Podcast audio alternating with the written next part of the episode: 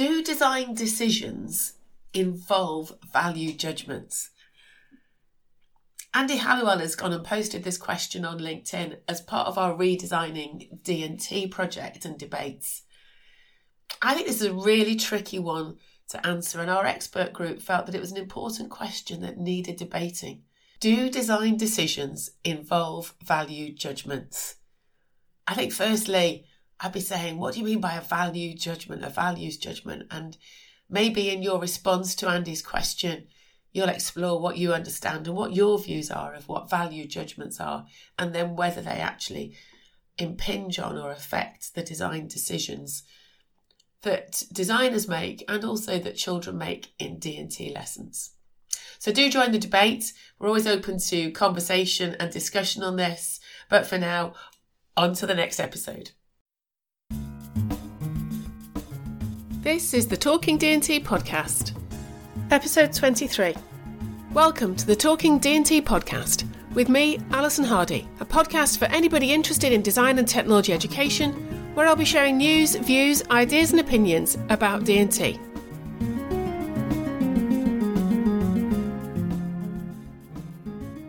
Whether you're like me and you enjoy reading and you have quite a number of different books or different articles on the go or different things you're listening to to keep yourself up to date or just help your mind switch off. But I know I like to have a number of different things on the go that I can dip into and dip out of. I'm a big fiction reader. Um, I read all sorts of stuff, some that's just easily mundane and brain numbing that just allows me to switch off, some that challenges me a little bit more, and sometimes I have to have several books on the go at the same time. But I also like to read around about design and technology education. Obviously, that's part of my main job at the university in terms of doing my research.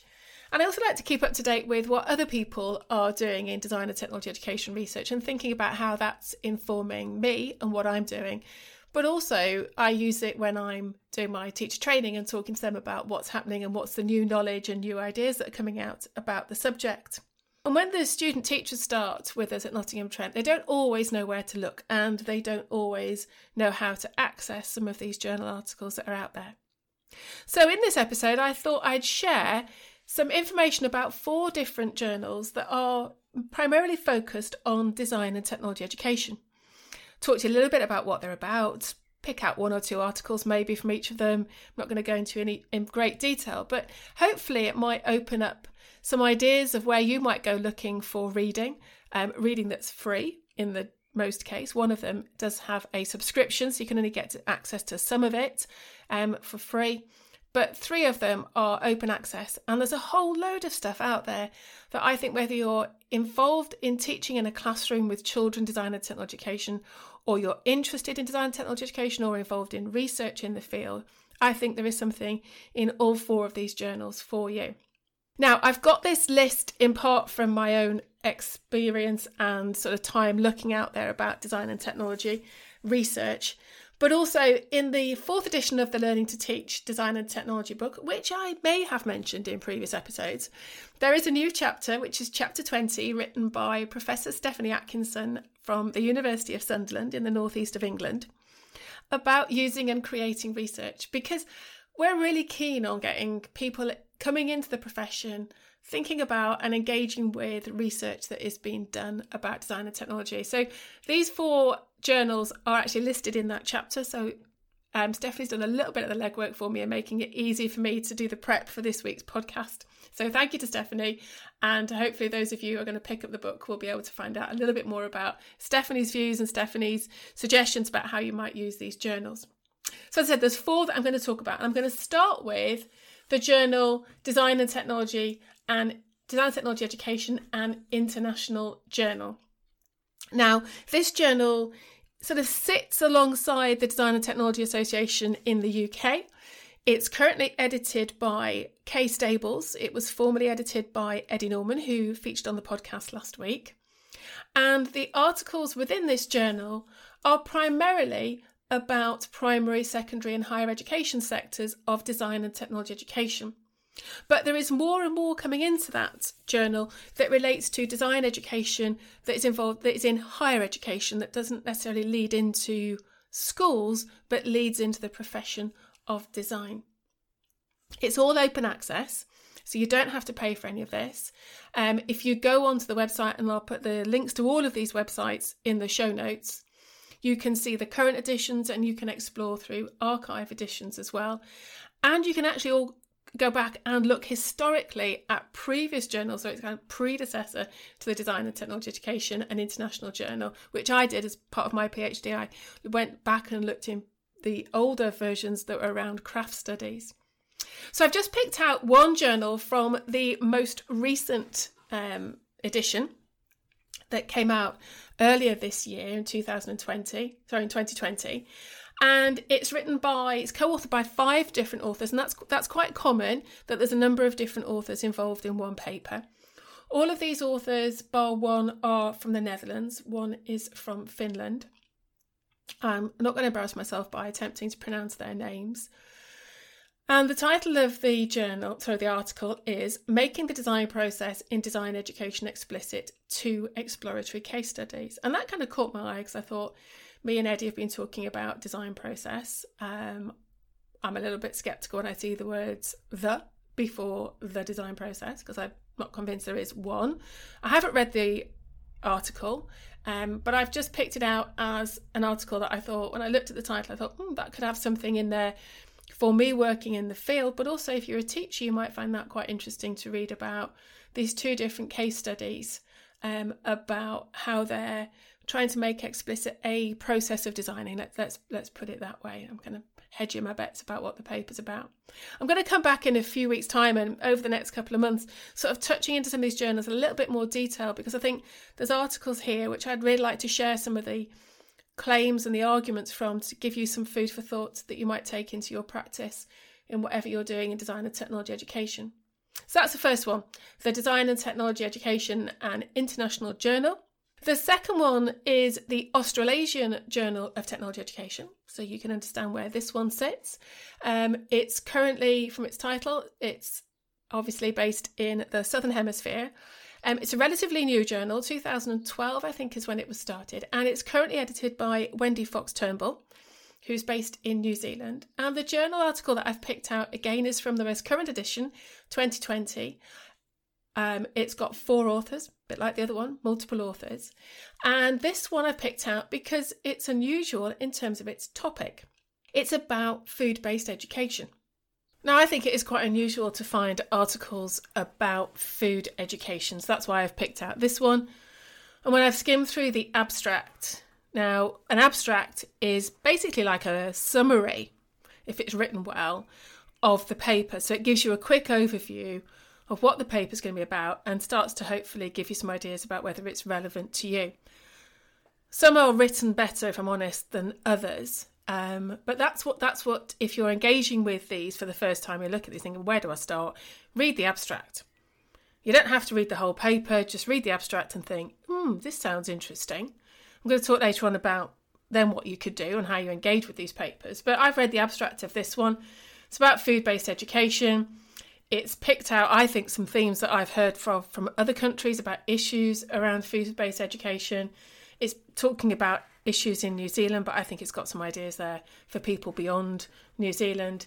And it talks about potential solutions to these problems around virtual reality technology and gaming um, and the flipped classroom. Now, I've got some skepticism about flipped, flipped classroom. And that's my own personal perspective. So that would make me interested in that and thinking, is this person going to persuade me otherwise about the value of flipped classrooms? I'm quite interested about virtual reality technology. I'm interested as an emerging technology, but I'm also interested about thinking about how we might develop our pedagogy. So that might give me a reason to go back and look at this paper. I'm also just trying to sh- share with you here about how I look at things and, and pick out papers that I think, mm, I might go back and have a look at that, or that that's interesting or relevant to me or what I'm doing. The third journal that I'm going to talk about is based in America and it's called the Journal of Technology Education, again, open access. It's been going quite a long time the articles in here do tend to be very American centric. Um, that's not a criticism, that's just giving you a heads up, a bit like the Australasian ones sometimes are very um, centralised and the authors tend to come from that region of the globe. The design and technology, even though it's an international journal, can tend to be quite UK centric, but I know as it's opened up to design education, its broader sense, that the authors have come from uh, a much more international and giving perspectives from all over the world. The Journal of Technology Education, as I said, is uh, an American journal, um, although there are articles in there from different parts of the world. But I like to read some of these international journals that give a different perspective to me in my UK centric little world about what's happening in technology education elsewhere. And the article that I've picked out here, again, I'm being upfront, I've not read this, I've just looked at the abstract and thought, hmm, that's got something I might come back to. It's written by Kenneth Volk. It, it's got a long title, but basically, in summary, it's talking about why has there been a demise of initial teacher education programs for design and technology education, and what is a new direction for this.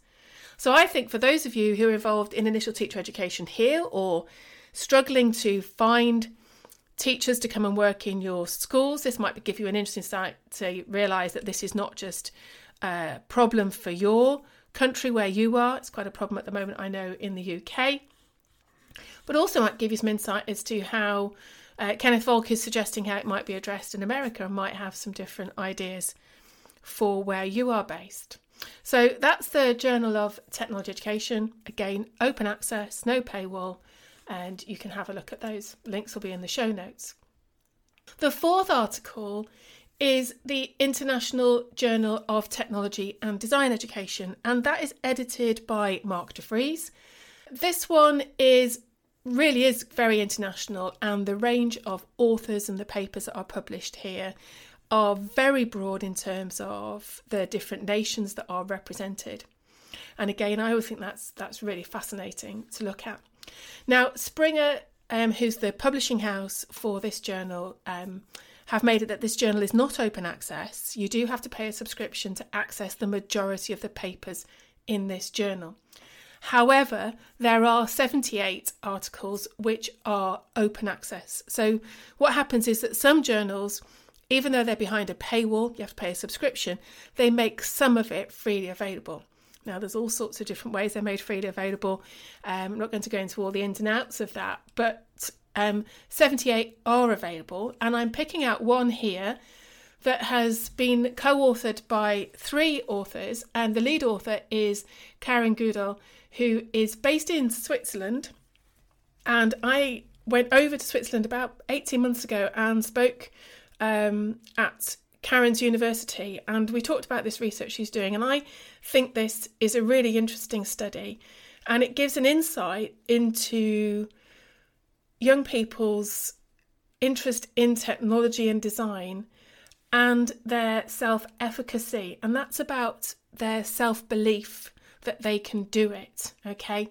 So I think as a design and technology teacher or somebody into design and technology research, understanding the relationship between young people's interests, their self efficacy, and their vocational interest in technology and design gives us an insight as to why young people engage, disengage, choose, achieve, and so on. And this is a big study that's happening in in uh, Switzerland. They've got 480 students. So this paper is is open access um, that you can go and have a look at. So those are the four journals. As I said, I'll put the links in the show notes that are available for the design and technology education community to publish their work in, or if you're somebody who wants to read it and think about how it might help you think differently about your context, I think these are a really good place to start. Now, the Springer Journal, the International Journal, if the papers are behind the paywall, you can do a number of things because sometimes the authors have made pre print versions available via websites such as ResearchGate. And so it's not the finished article, there may well be errors within it, but you might find their preprint version available um, on their private websites, their university websites, or as I said, um, ResearchGate website. So, what do you do when you get hold of one of these papers that you found an interest in? Well, I've, I've already said that I would start by reading the abstract. And the abstract is a mini story, a summary, hopefully, of the paper. I'm saying that with the caveat of should be, because um, abstracts, there's quite a skill to write an abstract. Some are written better than others. but they should give you an overview, and they tend to be about 250 to 300 words, so it's it's really easy to kind of get your head around it. Um, I would always start then. If I'm sometimes I might read a little bit more after the abstract and think, well, either I don't really understand the abstract, but I know they've got some words in there that I'm interested in, or I do understand the abstract and this is telling me that this is a paper that I want to read more of. I very, very rarely read the whole paper from start to finish. And that is not a disrespect to the authors. They've had to do that process. And I'll talk a little bit more maybe in this episode and hopefully in a future episode about what we do with our research. But they had to do all of those different stages. But for you as the reader, wanting to understand and gain from that journal article how it's going to impact or benefit you in your design and technology education context, I would start with reading the, the introduction.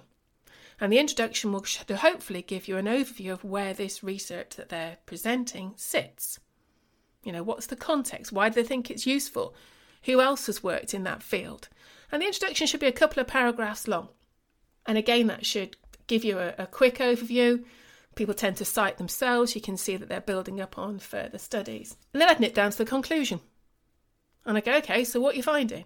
What are you finding that's going to make a difference to me in my context?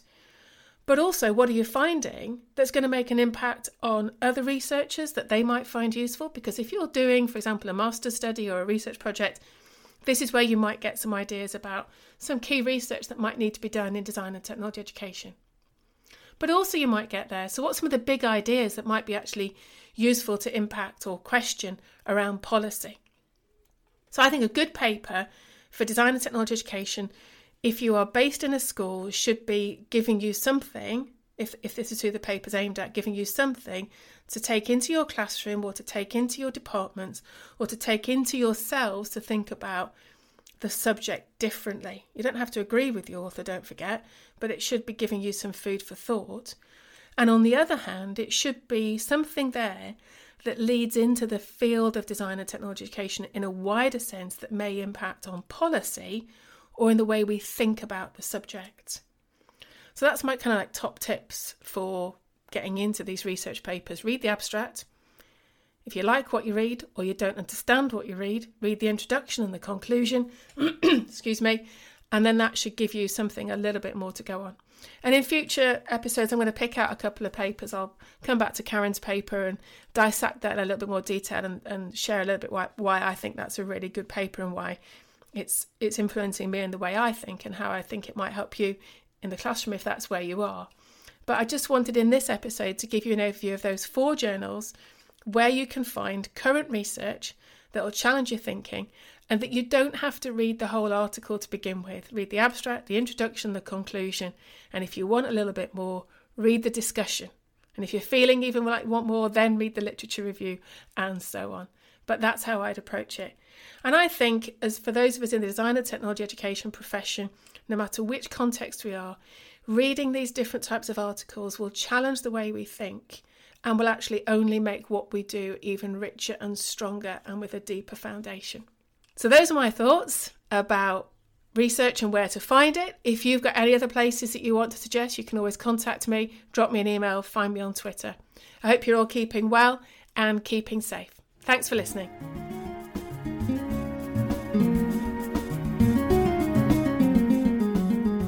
You've been listening to the Talking D&T podcast with me, Alison Hardy. You can connect with me on Twitter at Hardy underscore Alison Show notes and transcripts for each podcast episode can be found on my website, alisonhardy.work. Thanks for listening.